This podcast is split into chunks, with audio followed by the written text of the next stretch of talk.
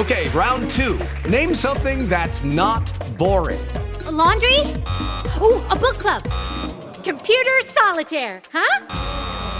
Ah, oh, sorry. We were looking for Chumba Casino. That's right. ChumbaCasino.com has over 100 casino-style games. Join today and play for free for your chance to redeem some serious prizes. ChumbaCasino.com. No purchase necessary. Void where prohibited by law. 18 plus. Terms and conditions apply. See website for details. I'm betting you're awake. Are you? What do you want? Figured I'd like to talk to you. About what? A little conversation. Pick up that phone and speak the words.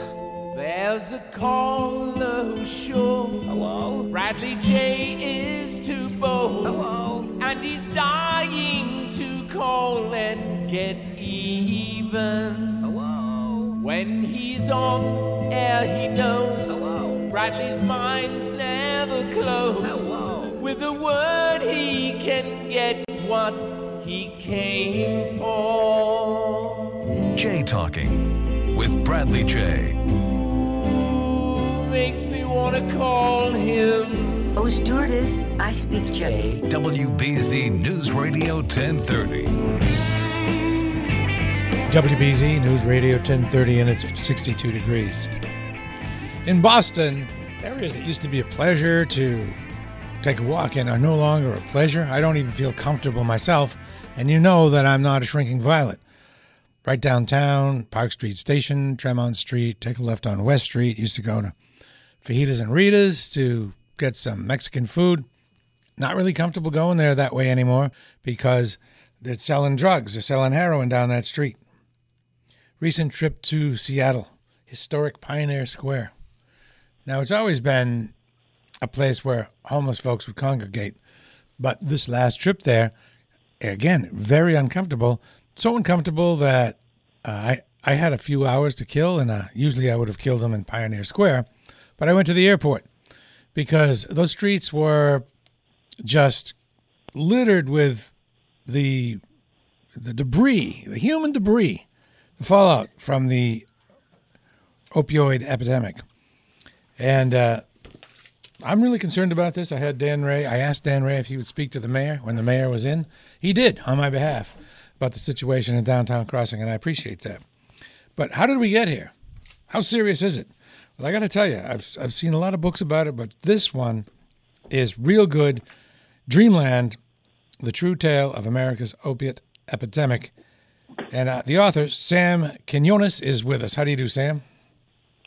Very well, Bradley. Thanks for having me on your show. Absolutely. Now, I could just go through the standard opiate epidemic questions, and I'll get to those later. But okay, you know, this book is so special, and you are such a good writer that I want to use your weavery to tell the story in the beginning. You talk about Portsmouth, Ohio, and Dreamland, which was a swimming pool, kind of a paradise for kids, right? Some time ago, but now it's a wasteland. Was this where you grew up? No. I went to Portsmouth, Ohio, which is in southern Ohio on the Ohio River across from Kentucky. Because I wanted to understand one part of this story. In Portsmouth, was where the thing that we know as a pill mill began. This would be pain clinics in name only, really. Really, these are clinics where the doctor figures out he can make a ton of money if he'll just almost sell prescriptions for narcotic painkillers. And so I went there with the idea of writing that part of the story. And as I got there, though, I realized there was many other parts to the story that might be told there. And one of them was the destruction of community. I believe a lot of what this story is about, is how much we've done to destroy community in this country. And there in Portsmouth was the story of it was an all-American town at one point, not so long ago, in the 1970s, early 80s. Had a steel mill, had shoe factories, bustling Main Street, 50,000 people. And at the center of town was this gorge, the emotional center of the town, was this gorgeous, enormous football field-sized swimming pool, which served as the town babysitter. People grew up at the swimming pool. Everyone kind of was watched over by everybody else. And the name of the pool was Dreamland, which I used to title my book. Well, the Rust Belt syndrome kind of set in that town. The steel mill left, the factories left, half the population left, Main Street emptied out. And then in 1993, they kind of they shut down the pool, dug it up, and it's now a big strip mall, basically, with a sea of asphalt, basically. And with that, the town, I thought, lost something essential, like much of us across the country, that made us vulnerable to this plague of addiction. It lost something essential in what kept it cohesive, what kept it unified, what kept it together in a place where people communed with each other. You know, every day you'd see each other at the swimming pool. It seemed to me a metaphor for what we'd done to community in this country. And Portsmouth then became a center of the pill mills. First place where you saw pill mills sprout up was in Portsmouth, Ohio, and you'd have huge numbers of these pill mills basically prescribing millions and millions of pills a year in a town of 20,000. And, of course, a horrible addiction followed because it had lost what had held it together, the kind of the bulwark of society, social and community cohesiveness, jobs, of course, people, Main Street, but also this swimming pool that was so essential to people just kind of being together in a community setting. So that's why I went to Portsmouth, Ohio. I realized that the opiate epidemic is far more dangerous, kills way more people than guns, correct? Or I don't know the numbers, but it's even if you don't go by other than killing, it destroys communities throughout the whole land. Yeah. Exactly, and that's what makes this epidemic unlike any other. Is first of all the level of mortality. We had more overdoses in 2016 than the entire death toll of Americans in the Vietnam War. Now, and most of them were, my lion's share of that was due to narcotics, heroin, or prescription pills, or now fentanyl as well. But yes, I mean that's the other thing about it is that this is a problem that has swept across the country. There's really I don't believe there's any state in the country that does not face this problem in a very severe way. And the reason for that is because this was not started by the underworld. This was not started by drug traffickers and mafias and so on.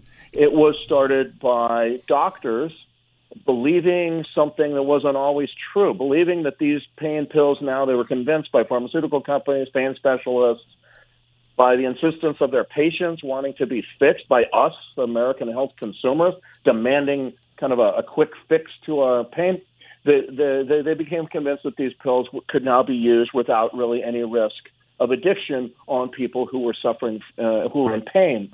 And that was true for some people and most definitely not for others. But it was the medicine behaved as if it was true for everybody. And so you began to see in the 1990s a huge expansion, unprecedented expansion of just a huge supply of narcotic painkillers, opioid painkillers, prescribed to people of all kinds, all types of pain, all situations, backgrounds, and what have you, all across the country. And that created an enormous supply in medicine cabinets around the country. And that's created an enormous a black market in pills as well. Across most areas had a black market in these pills. And when I see the picture of the town on the cover, yeah, you realize that there are hundreds and hundreds and hundreds of these towns that are gutted, have been gutted. More dangerous than Muslim terrorism or Christian terrorism or incel terrorism or guns or of course anything. Yeah. And I want to tell you, it's not just it started in what you might call Appalachia, the Rust Belt regions, but now I think it's really far more intensely felt in or as intensely felt in many well-to-do suburbs and some of the places that have done best in the economic expansions in the country in the last, let's say, 30 years. You know, it's in Charlotte, it's in Salt Lake, it's Indianapolis, it's in Minneapolis, and of course surrounding suburbs and small towns. It's pervasive throughout the country, and it's a remarkable thing. It's never happened like this before, and it's happened like this because it was doctors were the main source of supply. This is not a dry book. This has a humanity to it because you have characters like, well, Matt, for example. You start out with Matt. Tell me about Matt. Young man in a very well-to-do family in suburban Columbus, Ohio. And, you know, I think his parents were the ones I knew. I never knew Matt Schoonover. I knew his parents. I know his parents. And I think they were very, very much like many, many, many parents who got caught up in this. Their son, variety of things, long story, but basically eventually got addicted to pills and then eventually went on to heroin. They got him treatment, and really not knowing how to deal with this problem, they got him treatment, put him in treatment for 3 weeks, and then when he comes out, they assumed, okay, he's done, he's fixed, he's cured, it's enough. The truth is, with these drugs, certainly, with most drugs, but certainly these drugs, above all, you need far, far longer. With Lucky Land Slots, you can get lucky just about anywhere. Dearly beloved, we are gathered here today to... Has anyone seen the bride and groom? Sorry, we're here. We were getting lucky in the limo and we lost track of time. No, Lucky Land Casino, with cash prizes that add up quicker than a guest registry. In that case, I pronounce you lucky. Play for free at LuckyLandSlots.com. Daily bonuses are waiting. No purchase necessary. Void where prohibited by law. 18 plus. Terms and conditions apply. See website for details. Than that, you need to take a whole lot of care with the person upon leaving treatment as well. They just really had no idea. They've told this to me a couple of times. In fact, we just had no idea what we were doing. We made all kinds of mistakes, and the biggest one was. They acknowledged leaving him to his own devices after he gets out of treatment, kind of providing him even the tools, the car that he took to drive. And so, you know, recovery from addiction involves a relapse. The difference is, unlike smoking, say, you relapse, you don't die immediately anyway. With these drugs, very often people die very quickly, and that's what you also see this all across the country. They, however. Stand out, that couple of the Schoonovers, because they were among the very first to be public. One of the other reasons this thing has spread so badly all across the country is so many families have wanted to hide it, and they made up, fabricated obituaries and told the neighbors, oh no, he died of a heart attack and all this kind of thing. Well, the Schoonovers were among a small handful of families who did not remain silent, did not lie about it. They in fact, have made almost a second life for themselves, going around and talking at different places, schools and different places about this, and so that everyone sees this is a well-to-do couple in a well-to-do suburb of Columbus, and they wanted people to know that this is the face of addiction right now. Sam Quinones, Dreamland, the true tale of America's opiate epidemic. Tell me about Enrique. Enrique is it's not his real name, but he is a young man from a town in the state of Nayarit. Nayarit is a small state in Mexico along the Pacific coast. You find it, if you look on the maps, about 12 hours south of Arizona by car. He comes from a town that was essential to this story, I thought. A town called Xalisco, and in the state of Nayarit, where they developed a system. Guys from this town, families back in the 80s, really, and then improving it through the 90s, a system of selling heroin retail, like pizza, very much like pizza delivery. So you have an operator standing by to get the addict's orders. The addict calls in, and then the operator calls several of the drivers he has working with him. Usually 3-4 drivers in whatever city they happen to be working at, and he dispatches one of the drivers. The drivers usually have in their mouths little tiny balloons, tied-off balloons with little doses of black tar heroin. Black tar heroin was a form of heroin, just like white powder, just not as processed. It's the same, it's heroin. And these guys developed this system in the San Fernando Valley of Los Angeles back when it was for pay phones back then, and pagers and so on. Cell phones came later, revolutionized the whole system. But they began to spread. They began to look for new markets, very much like a franchise might look for new markets. So they moved across the western United States. They moved to Portland. They moved to Phoenix, Albuquerque. Enrique works in each of those cities. He worked for a bit in Phoenix, worked for a bit in Portland, and then he starts his own cell with himself as the boss in Albuquerque. Really, then he goes to Santa Fe, New Mexico, and I interviewed him because I wanted to understand this system, the importance of this town, though. The importance of this town in this story is not that they are the only Mexican heroin traffickers. They are not. There are many others. But they were the first ones. They crossed the Mississippi River at land in Columbus, Ohio, right about the time when Columbus, Ohio was the center of prescription pill promotion by pharmaceutical companies back in the late 1990s. They land just as that is beginning to take shape, and they are the first ones to see and then recognize and then systematically exploit the coming market for heroin, that widespread massive prescribing of narcotic pain pills, of opioid painkillers, promises. They can see this about to happen. And they just, because they're there, they stay, they then begin to follow the pills. One guy really in particular, an older fellow, does this. Enrique is among that generation in the 90s who does this. He goes to Santa Fe. In Santa Fe, he's actually arrested, does 13 years in prison, which is where I interviewed, and he's been released since and deported. But his story is part of how heroin traffickers began to figure out that when doctors begin to massively prescribe, I would say overprescribe to excess, these pills to all manner of Americans, for all manner of pain, all manner of situations and backgrounds, that what that means is eventually we will have a big heroin market, because a lot of those people who are prescribed those pills are going to get addicted to them. The drugs in those pills are chemical cousins. They're all derived from the opium poppy. And eventually people are going to look for heroin, which is more potent and much cheaper.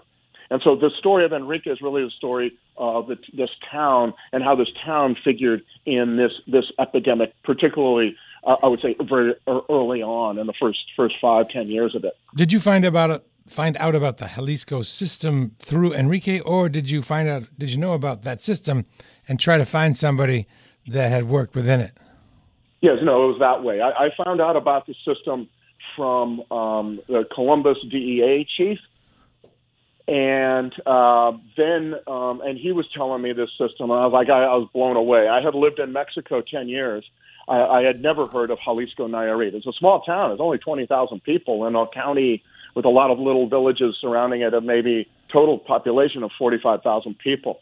And he told me about this system, and he said, and then he gave me, I wanted to find out more, and so he gave me a list of all the people they had arrested practicing this system. And a lot of them were in federal prison, and so I wrote to them, and of the 15 or 20 guys I wrote in that first batch, one guy responded, but he was enough. He laid it out all for me. It was a fantastic interview. Why did he laid it out everything? Why do you suppose he wanted to talk? Because he actually was not from the town. He was from another part of Mexico, but had been recruited, and he believed that these guys had treated him poorly. They made a lot of promises of help that they would give him, and should he be arrested, that never happened. He was pretty upset. He was doing 15 years in prison. He was an operator in one of the crews in Columbus, and he was the one who told me that what I thought initially, that this was a story about this little town exporting dope to Columbus. And he began to say, oh, no. He was the first one who told me about Xalisco. He was the first one who told me about many things, but one of the things he said was, these guys are in many, many states. They're not just in Ohio. They are in, Utah and Indiana and Minneapolis, Minnesota and North and South Carolina, and he listed many of them. He also told me something very interesting. I asked him, well, why aren't you in New York? I mean, I thought New York was our big heroin market, D.C., Philly, Baltimore, these places. And he said, because they have guns there. And most of the guys who do this job are not cartel killers. They're farm boys. They're go to Nebraska, some small town in Nebraska, look at the young men there. That's the kind of people that were recruited. They were young guys, fairly conservative, just saw in heroin a way of buying property that they could never afford on the jobs that were available to them back there. All right. Back in Mexico. So they never went to these places where the heroin market was very developed and entrenched and had decades old. They went to the places where there was no heroin market, but what the heroin market was going to come, they could see through the pills. And these were towns like Columbus, Cincinnati, Louisville, Nashville, a variety of towns like that, Charlotte, and parts of South Carolina as well. Sam Quinones, Dreamland, a true tale of America's opiate epidemic. How about Dr. Proctor? Can you just talk about him for a couple of minutes before the break? Sure, of course. Dr. Proctor was the guy who invented the pill mill in Portsmouth, Ohio. Okay. He began to figure out, there's this big demand for this stuff, and he could fill his waiting room and charge cash. All these pill mills, you go in there for your prescription, you're not getting any. They don't accept insurance. You've got to go and pay cash. He was a fairly a flamboyant guy around this small, fairly working class town. Had a big mansion, what passed for a mansion in that town, Porsches and flamboyant clothes, because he had all this money from pill mills. He eventually got arrested, did 12 years in prison, and he's Canadian, so they deported him. But you can say that he was the what one cop said was he's the Ray Kroc of the pill mill, which means to say he trained a lot of people in his clinic who then went out and started their own pill mills, not unlike the expansion of McDonald's. Interesting. And just a quick Arthur Sackler. Can you talk about him a little bit? Sure. Arthur Sackler is a very fascinating man, I always thought. He is part of a family of brothers, all of whom now are dead. But he revolutionized pharmaceutical marketing. He came up with ideas and this was in the 60s. He was the one who turned Valium into $1 billion drug. It was not his company, but he was hired to promote it. So he was kind of one of the madmen of drugs. Well, it is Ryan here, and I have a question for you. What do you do when you win?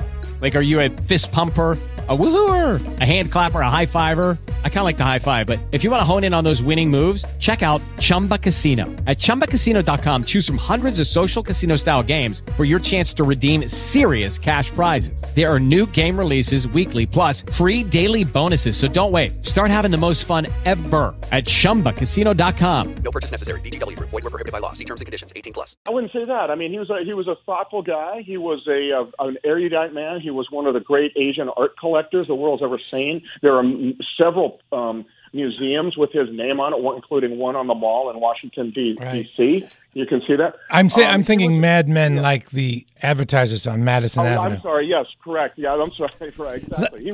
That's kind of what he was. Let's get into the role of Big Pharma. You can spell it all out, how it interacts, and even Congress and doctors, and maybe address the degree of culpability there. Like, what was the motive? Whose intentions were good and whose weren't, and who was in it just for the money all along and knew that it would addict people and they didn't care? Well, it's a complicated story. In part, this has to do with pain specialists who got into pain management and began to believe that we should be making far greater use of narcotic painkillers, opioid painkillers.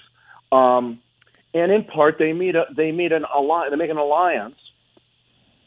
They view the pharmaceutical companies as allies. The pharmaceutical companies are making the new pain tools. They believe we were doing an awful job of treating pain in America, and to some degree they were correct. But so they find an ally in the pharmaceutical companies who see an ally in them. They are supposedly independent specialists saying that we need to use more narcotics. And so these are the companies that make narcotics. Well, obviously they find a nice little a coalition in a sense. And one kind of each kind of feeds the other in a sense. As time went on, pharmaceutical companies, particularly Purdue, began to market their narcotic painkillers. In Purdue's case, the company Purdue Pharma is the one that makes came out with OxyContin in 1996. It was a small company, private company out of Stamford, Connecticut. Still there, not much larger, of course, because of all the sales of OxyContin. But their idea was we need to use these pain specialists, and we need to sell this. And they're telling us now that these pills are virtually non-addictive. The science now knows that these pills are virtually non-addictive. Of course, science did not know this. There was no proof of that. But, you know, the pain specialists were in a hurry to get people to change. They thought we were leaving people in a horrible pain, and we didn't need to. These pills could cure that, could take care of that, rather.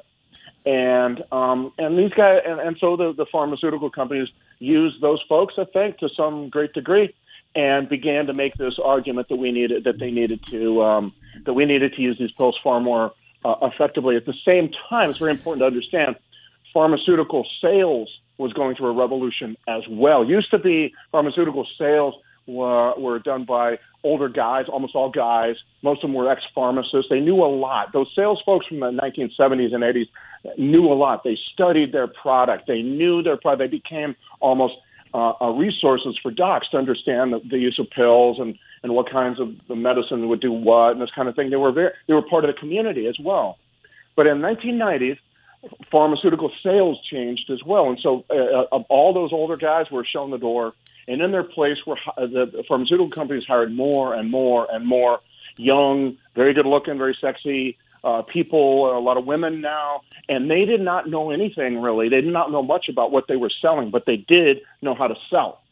And they began to sell this stuff as with methods that were developed by the guy we were just talking about, Arthur Sackler, which are constant contact with the doctors, bringing stuff for the doctors.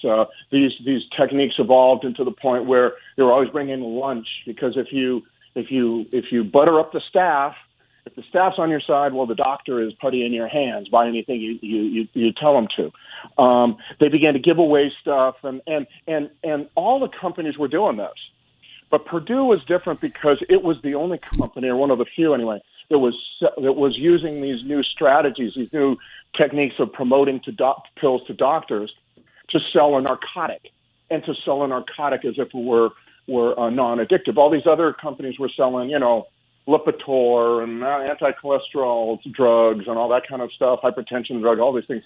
This was the only company, one of the few anyway, that was selling it and was using these techniques to sell a narcotic. How much they knew.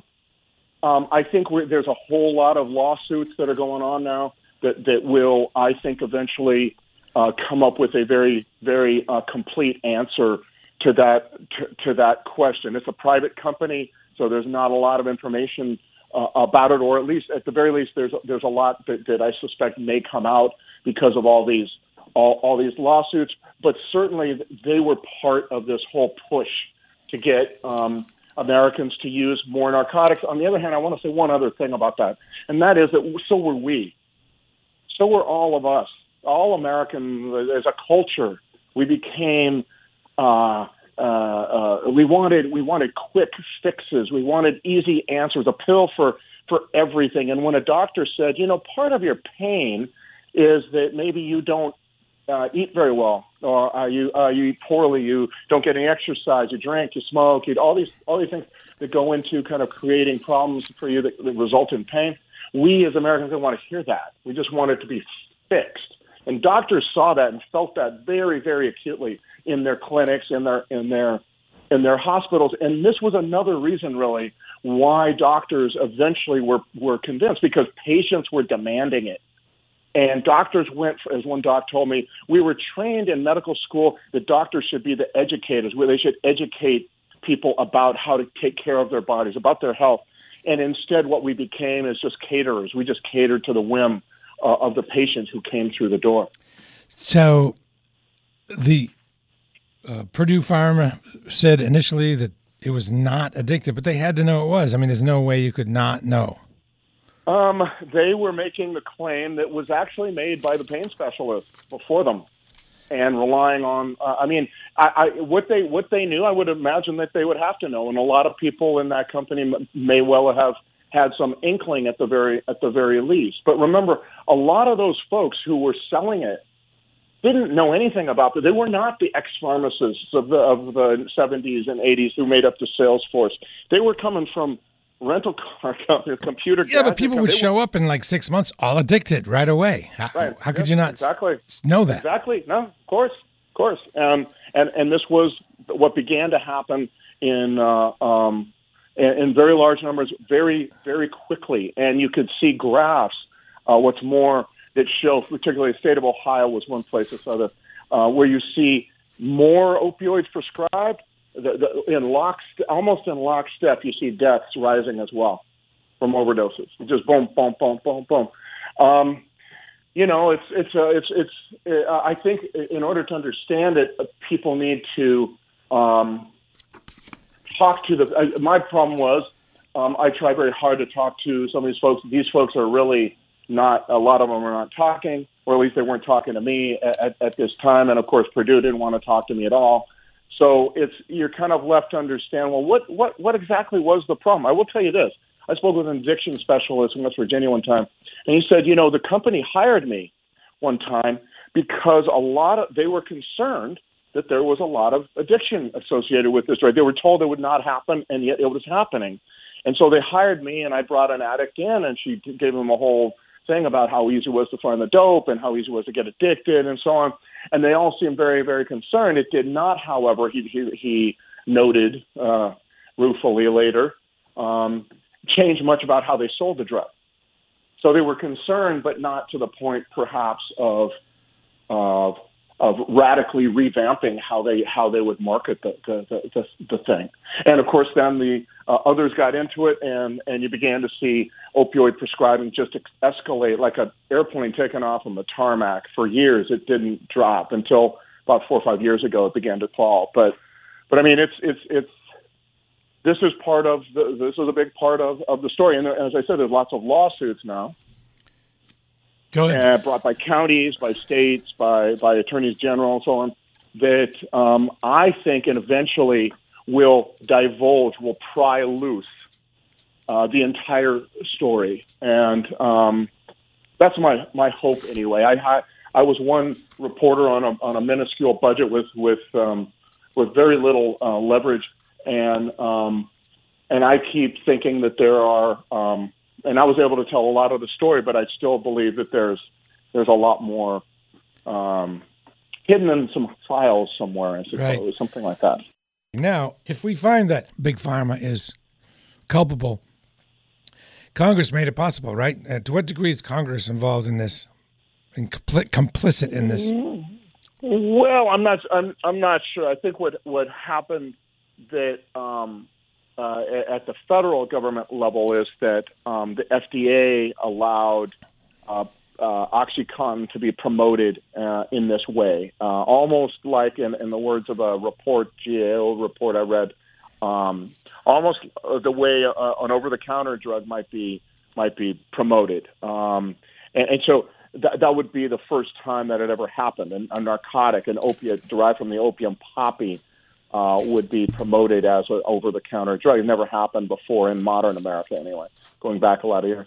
So Congress, I'm not sure if they have a direct role in this. I think the FDA more likely does. I would say nowadays what has happened is that this epidemic lay quiet and festering for many years. Largely because people didn't want to talk about it. They didn't want to recognize. They didn't want people to know that their loved ones were addicted to these drugs or dying from these drugs. And so a lot of people, again, fabricated obituaries and didn't want anyone to know. But now what's happening is that this is the awareness of the issue in the last 3 years has really exploded. It's just, it's no longer hidden. People are no longer cringing alone in the darkness thinking that nobody should know because everybody knows, and it affects so many people. It's just remarkable how many people it affects. And so now Congress is hearing about it, as are state legislators as well, and as are county commissioners and various stripes, mayors and so on, police chiefs. So you're beginning to hear about this, and now that because you have this awareness, you have this awakening, Now you're seeing it become the major issue of the day that it deserved to be, I'd say at least 10 years ago, but was not. How come? And so you're seeing budget and policy made regarding that. Why is it that this is such a United States thing? Because it's not the case. It's not like this in other countries. That's true. And in other countries, they do not prescribe these pills for pain the way we do. It's far more judicious, far more circumspect approach to these drugs when it comes to pain. It's not only the number of things that that these pills are used for in this country, but it's also the idea that if these pills, as these pharmaceutical companies and the pain specialists began to argue in the 90s, if these pills are virtually non-addictive, then obviously it doesn't matter how many of these pills you prescribe, supposedly. And so what we began to see in America that you definitely do not see in the rest of the world is not just prescribing, but lots of it. So you'd go in for a procedure like, let's say, an appendix removal. And you come away, this is pain that's going to last you 2, 3, maybe 4 days. 4 days is about the maximum pain you're going to have to endure. They would give you 30 days worth of pills. They don't want to see you again. They give you a refill if they had to, another 30 days, and maybe another one after that if you press the issue. But they gave you way too much.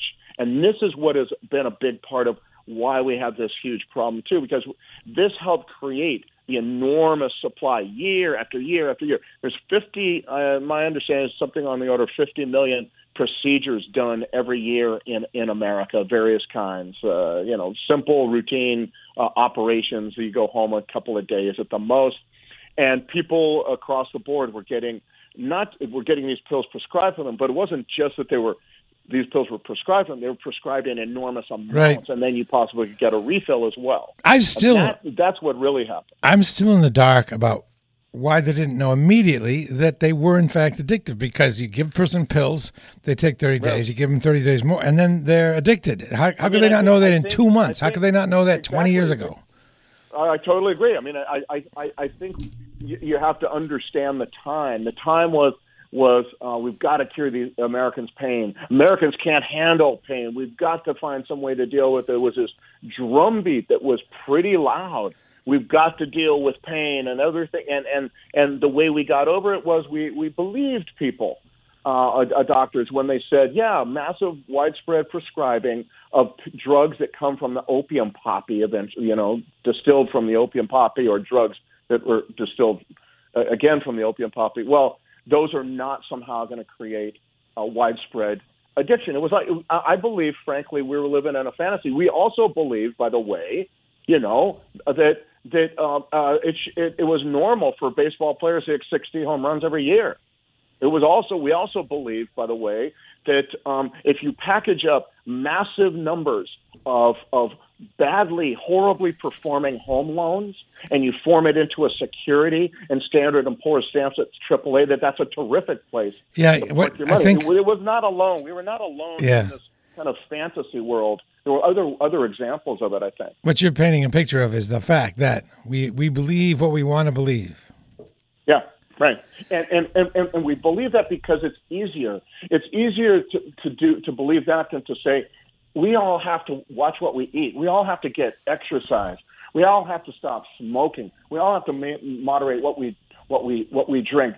Cut out all that sugary, so all those sugary sodas. It's weird. In the middle of the book, I did not start out writing a book about that. I thought I was writing a book about drug trafficking, and in the middle of the book, I began to realize, no, this is a bigger story than even that. This is a story about a culture of desiring, feeling entitled to no pain, and that our consumer choices were a big part of that. So in the middle of the book, I just stopped drinking sodas and sweet teas, just cut it right out. I really almost never drink those things anymore. Well, do you think that it'll work out? Do you think that someday we'll look at sugar like we looked at cigarettes and like we looked at opioids, like a tremendously addictive and harmful substance? Yeah, and I'm going to tell you, there's no better way to lose weight than to stop eating sugar. I've lost 18 pounds just not eating sugar and exercising. Cutting out as much sugar as I can. You find sugar in all kinds of things. not just ice cream and candy and sodas. You find it in breads and all these things. Yeah. You look for ways to cut it out. What it means, what this whole thing is showing us, is that we thought we could get away with it not being accountable to for our own choices and our own decisions regarding wellness. And this is really showing a big lesson in this whole epidemic, is that we as Americans need to be accountable to ourselves. We want everybody else to be accountable, not us. You know, we want the cops to be accountable, we want doctors, we want public officials to be accountable. But when it comes to us doing the hard work, it actually turns out not to be so hard, but we think it's hard, of getting in shape and walking more and being around people, getting outside, getting off the sofa, we've rebelled against that. And I think this problem is a symptom of that attitude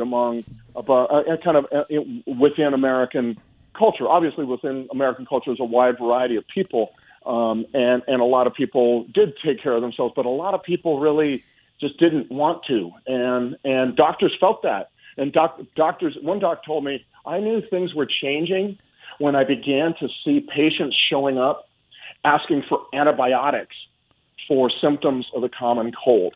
They didn't want to sleep. They didn't want to take a lot of fluid. They just wanted to have a quick fix. And I think there's a lot of threads to this story.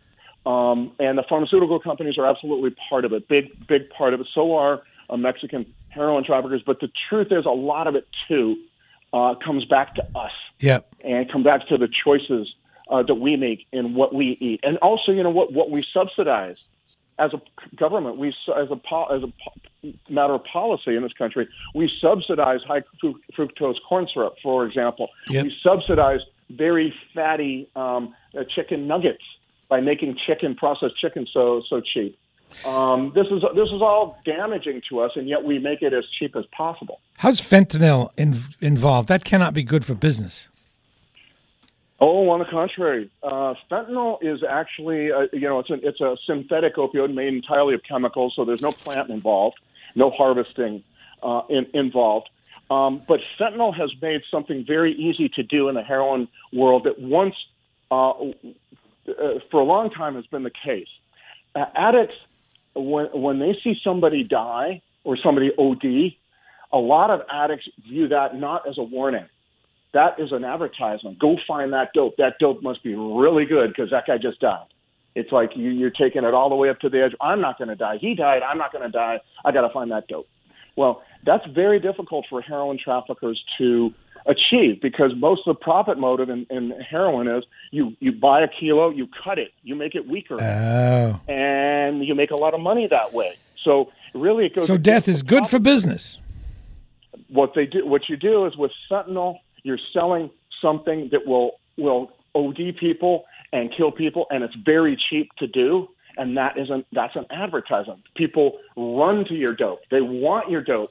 People are now asking for fentanyl. Addicts are now asking for fentanyl because they've seen that it's killed so many people. So it's not a warning.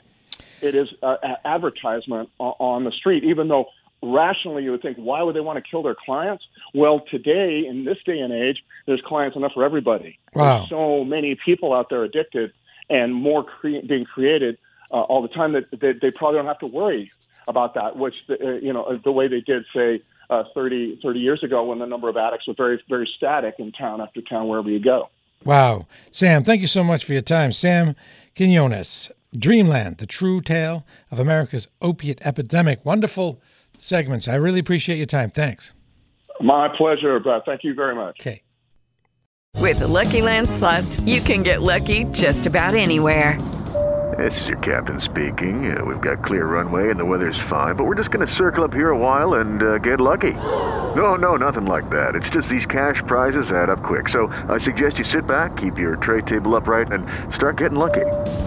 Play for free at LuckyLandSlots.com. Are you feeling lucky? No purchase necessary. Void where prohibited by law. 18+ terms and conditions apply. See website for details.